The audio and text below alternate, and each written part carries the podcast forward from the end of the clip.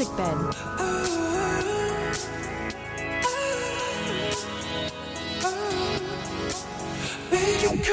What's up guys? 皆さんこんにちは。オーガニックライフアドバイザーのナナです。皆さんいかがお過ごしでしょうか？いつもポッドキャスト聞いてくださってありがとうございます。毎週月曜日、日本時間ですね、ポッドキャスト更新中です。オーガニックライフスタイルというありのままの心地よく自然に生きるライフスタイルのコーチングをしています。主にですね食や健康美容あとマインドセットっていうのをメインにこちらのポッドキャストではお話ししていきます。アメリカカリフォルニアロサンゼルスからナナがお送りしております。よかったらサブスクライブ、えーチャンネル登録の方そしてそしてリクエストもどしどしお待ちしております。インスタグラムの DM 欄から私に送ってくださいね。はい皆さん先週1週間はいかがでしたか？もう私は相変わらず 暑い暑い言いながら過ごしています。LA はまだね、平気で35度超えとか、うん、するんですよね。もう10月っていうのが、今年は特になんかこう1年のこう季節が感じられる感じがあんまりないので、あと2ヶ月で今年が終わっちゃうのとか考えたらもう早いですね。もう今年の思い出は本当家で過ごした時間が最も多かった。はい。そんな一年でしたね。はい。まあでも、すごくこう、自分と向き合う時間も多かったかなっていうか、うん。まだ 2020年終わってないですけどね。まあなんかこう、10月って聞くと、いきなりなんだかこう、年の終わり感が強くて、しみじみしています。まあそんな感じで、はい、今日はね、何について話そうかな。まあ私はオーガニックライフアドバイザーとして、まあ食のこととかも発信したりしているんですけども、えーまあ今年は特にね、コロナとかもあったので、コロナとかもあるので、現在進行形か。うん。こう自分のえー健康管理っていうのがすごく大切になってくるなと思うんですけども、まあ前回のポッドキャストの回で、えーまあ私本当に昔は体が弱かったんですとか、ホルモンバランスがずれすぎてて、まあ常にこう女性ホルモン系の悩みを抱えてたりだとか、うん、まあ一番こう私の中で体調がひどかった時期っていうのは、やっぱりこう健康に食べるっていうこととかをこうしっかり意識していなかったっていうのもあるんですけども、うん、やっぱり、えーまあその体調がすごく悪かった後ぐらいかな、こういろいろこう試行錯誤して、まあいろいろこう、えー自分の体で経験してみて、体験してみて、こう世の中に出回るいろんなダイエット法だとか、まあ健康法だとか、うん。まあこう体で私が経験してきてね、こう今の食のスタイルっていうか、まあ健康のスタンスっていうのにこう落ち着いたのかなとは思うんですけども、うん。まずね、あのタイトルにもあるんですけども、私2年前までビーガンでした、実は。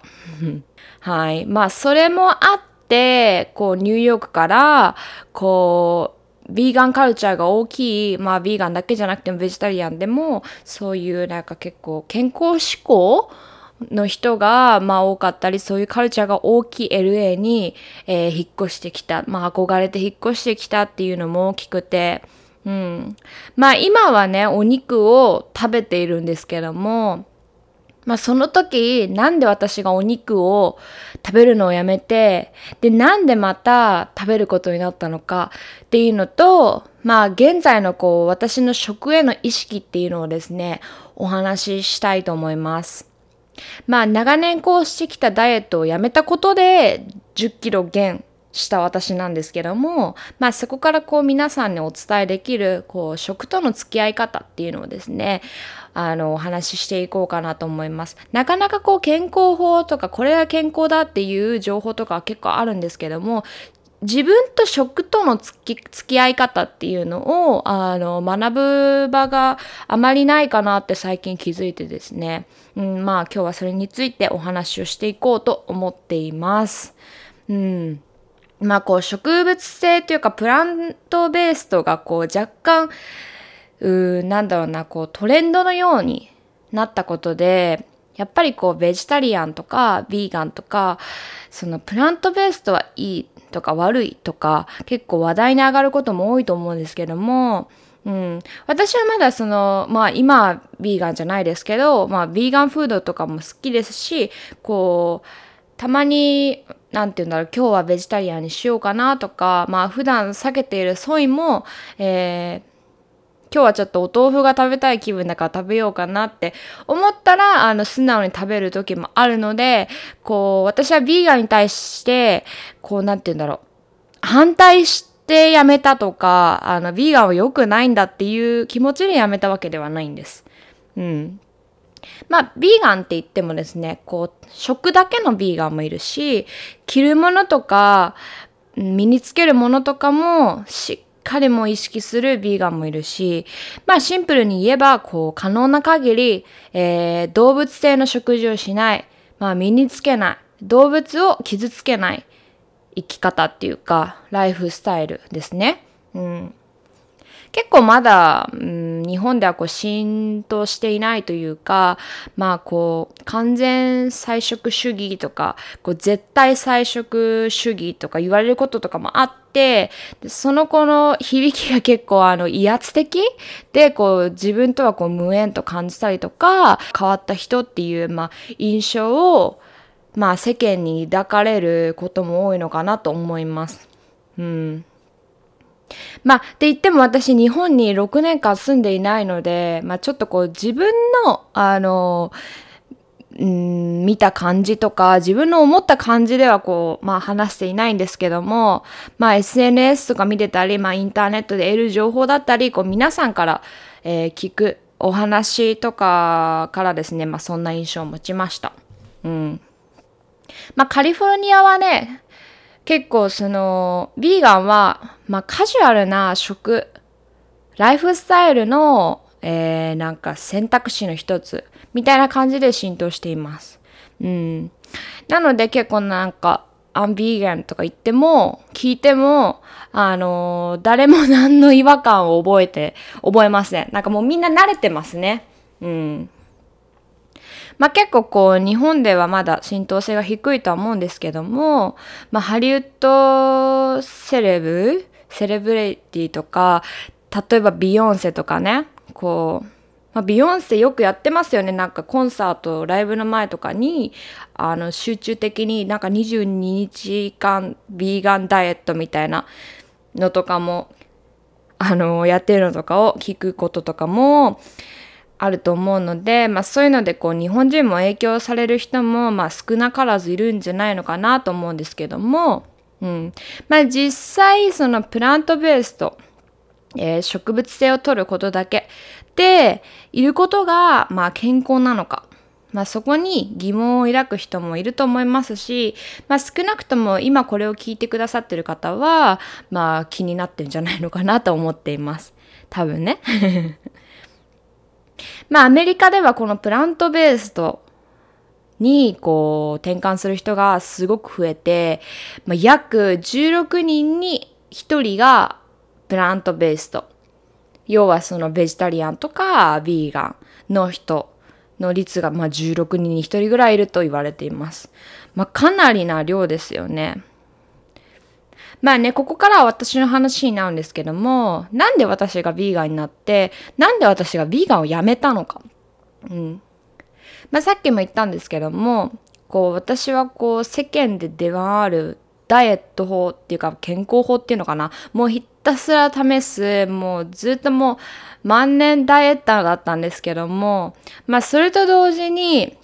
あまり体が強くなかったんですね。で、その時に、えー、まあ、ヨガを通して、ニューヨークで、あの、アーユルベーダっていうインドの伝統医学に出会って、まあ、その時習ってたヨガの先生から学んだんですけども、で、そのヨガの先生がベジタリアンっていうのもあって、で、結構その、えー、インドの伝統医学、アイルベンダは消化に負担をかけないとすることで健康が生まれる。えー、健康がキープできるっていう考えなので、まあ、特にその消化を消化に負担がかかるお肉は良くないって、まあ、その、えー、アーユルベーダの勉強をした時にとかその、えー、まあ、ヨガの先生からお話を聞いた時にそういう認識でいてその時にあの強く思ったんですね。うん、で、まあ、その時にあのー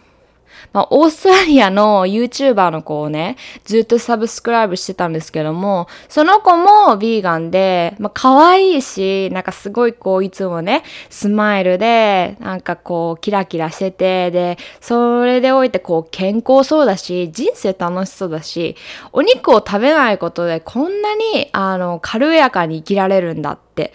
うん。まあ、その、まあ当時心も弱かった、体も弱かった私は思ったわけです。うん。で、まあそこから LA がそういうプラントベースに特化しているっていうのもあって、LA に引っ越す決意をしてですね、まあニューヨークを離れる前から、えー、ビーガンになりました。まあ、すごくね、最初はもうこれで健康になれるんだとか結構ワクワクしてたんですけども、私は、まあ、結果、見事に体調を崩しました。もう、肌はボロボロだし、睡眠の質は悪いし、お通じはいいけども、でもなんかいつもこう、えー、なんか胃がムカムカしてたりとか、ガスっぽかったりとかあとはこうまあ生理が不定期になったりとかしてホルモンバランスとかも壊れてでなんかもうメンタルもやられてみたいな、うん、まあそういった症状がですねこうしばらく続いてしまってでまあ要はそのビーガンになる前よりかそのもっとこう不健康になってしまったっていうか、うんまあ、それがそのビーガンになったからっていうわけではないんですけども他にもたくさん理由はあるんですけども、うん、でまあ久しぶりにその口にした卵でかなり体調がね緩和されたんですよね。でまあ私はその時完全にこうタンパク質物質不足でした。うん、でタンパク質ってこう植物性の食材に何でも入ってるって言うんですけども、まあ、動物性タンパク質、まあ、要はお肉とかお魚とかと比べて違うのはやっぱ吸収性うん、ですね。で、あと私はその beans 系とか soy に対して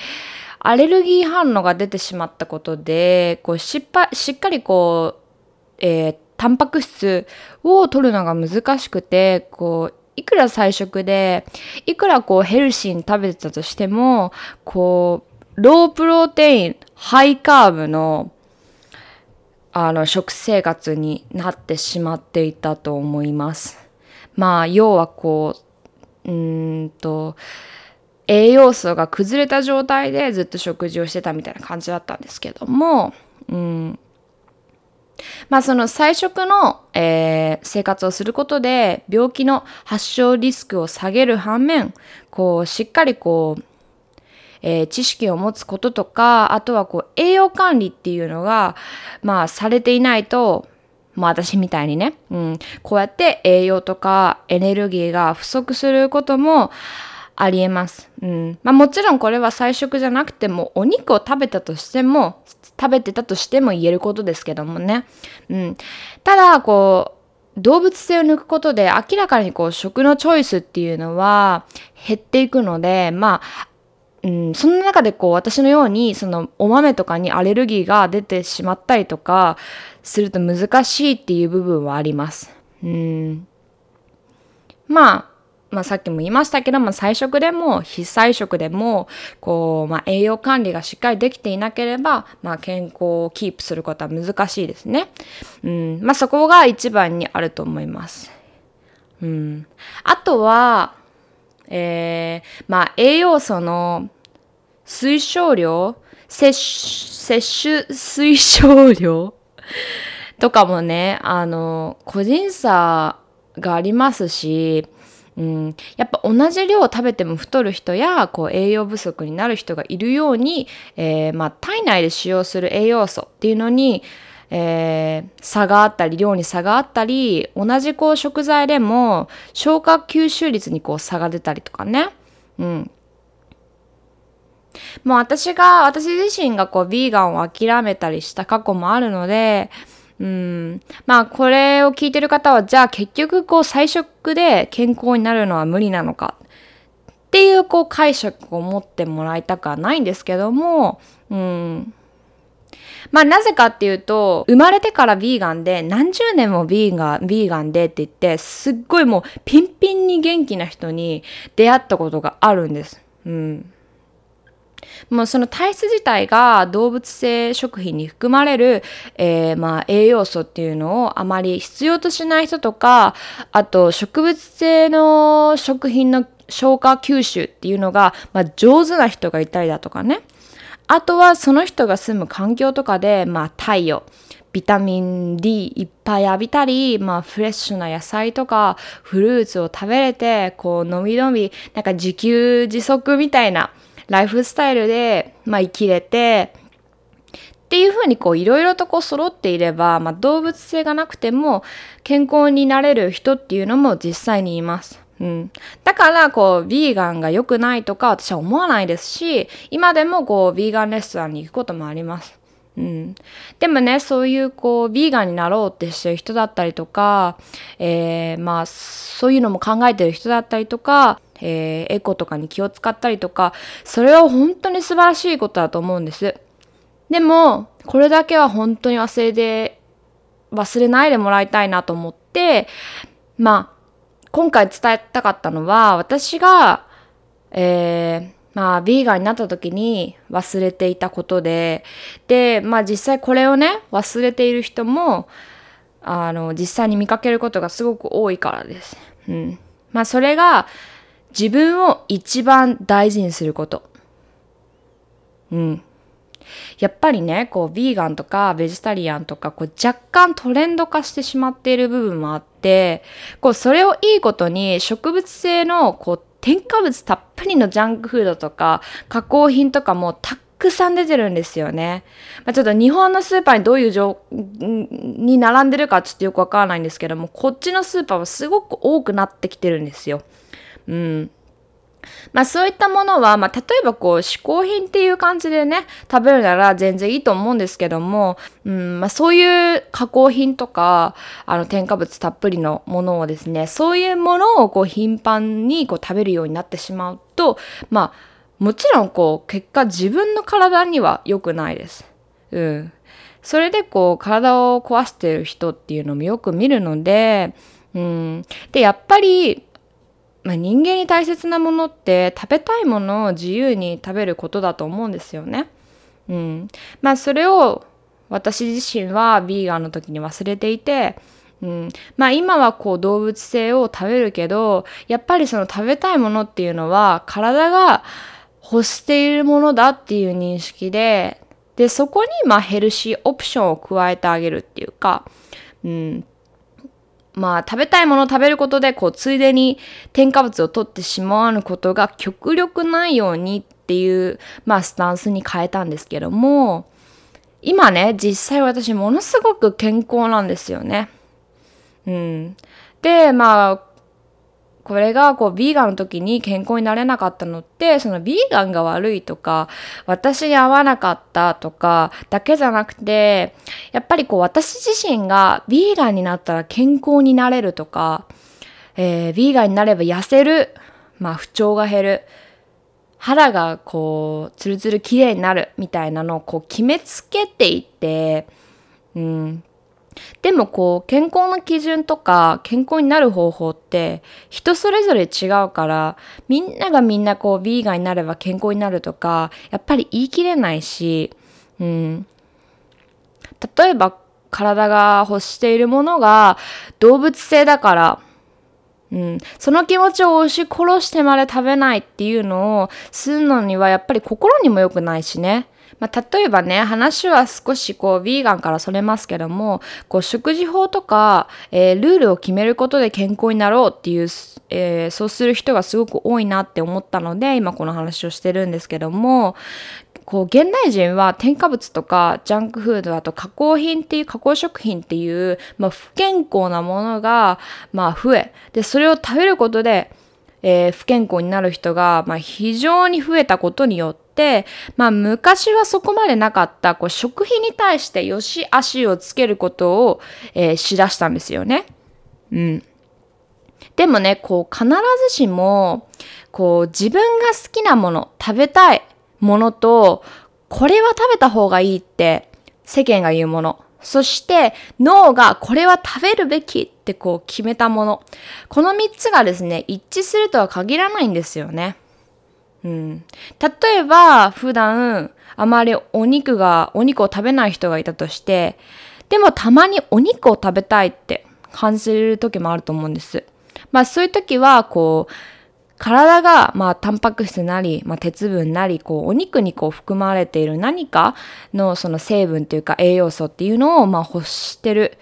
可能性があります。うん。まあ、甘いものが苦手な人が、時々こう、なんかスイーツ食べたいなみたいな時に、やっぱりこう、体がこう、糖を異常に欲していたりね。うん、だから、まあ、脳がその時々に、まあ、必要な栄養素が含まれている食品に対して、えー、積極的に食べさせようっていう合図を出してくるわけです。うん、でもそれをこうお肉を欲しているのに、まあ、ビーガンやプラントベースだからお肉が食べれない。けど代わりに、まあ、植物性のソイを取ろう。ソイを取ってプロテインを取ろう。とか頭で考えて決めるようになっちゃうと、やっあの、せっかくこう体がね、お肉を食べてほしいと、お肉の栄養素が欲しいとこう合図を出してくれたのに、それをこう無視することになります。まあ、そしてこう実際にそのような状態で食べたものは、こう脳がこう要求していた、まあ、栄養素なので、すごく美味しいと感じられるんですよね。うん。で、この美味しいと感じるかがどうかがすごく重要です。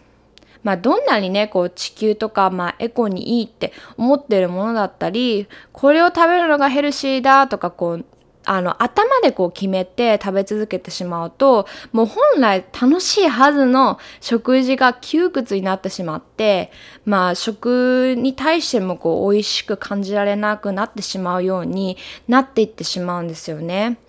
うん。まあそこでこう体が欲しているあの栄養素が含まれている食べ物を見極めるにはやっぱりこう自分で決め事を作りすぎない。で、常識に惑わされない。っていうことがポイントですね。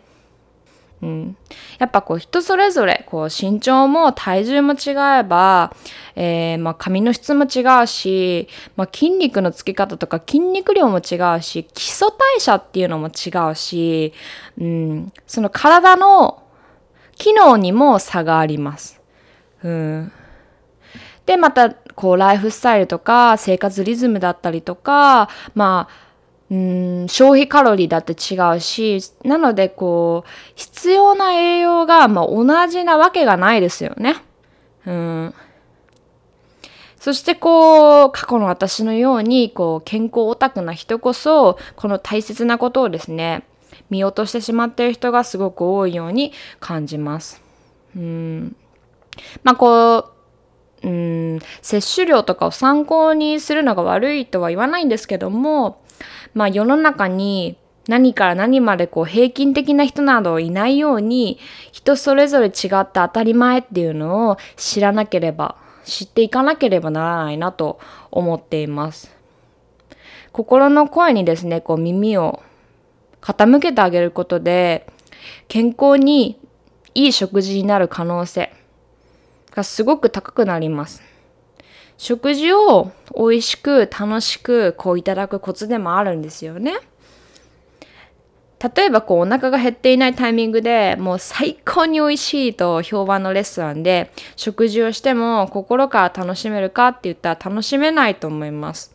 うん、例えば赤ちゃんとか子供ちゃんって食欲に対してすごく正直でしょ？食べたくないものを食べようとしない。好き嫌いとしてこう食を選びたがる。でもその感覚って人間のありのままの姿で人間の本能的にそれを認識して判断できるんですけども、まあ、人間はこう知恵っていうのがあるだけにこれを食べなければダメだとかこれを食べたら健康になれないからダメだとか頭で決めて思い込んでしまうことで、まあ、そのせいでこう健康になるはずなのに不健康になってしまっている人がすごく増えているなと思ったのでまあもしねこれを今聞いてくださっている方は今一度あの心に 聞いてみてください。まあこれをねこう知っておくことでまあ頭にちょこっと入れてあげることでやっぱこうメディアとかのザ健康情報とかこうザダイエット情報とかに流されることを避けられて、まあ、自分の体の声それ私たちそれぞれの体の声っていうのを、まあ、しっかり聞けるようになるかなと思います。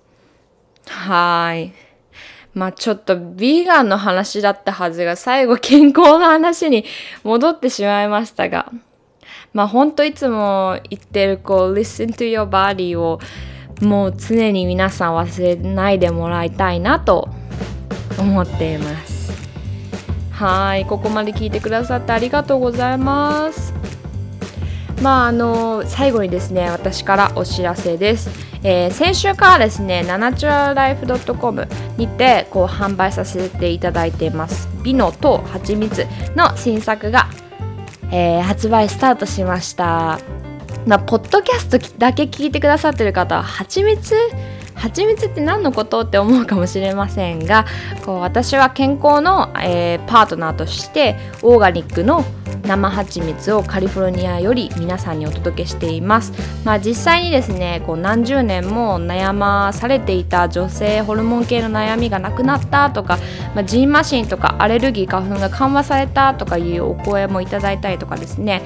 えー、実際私も蜂蜜にあのすごくこう助けられたりしています。なのでまあ蜂蜜が何でいいのかっていうのは私のウェブサイトのブログに詳しく書いていますのでよかったらそっちもチェックしてみてください、まあ、概要欄に貼っておきますね。それでは今日も最後まで聞いてくださって本当にありがとうございます。また来週も楽しみにしててくださいね。それではまたね。バイバーイ。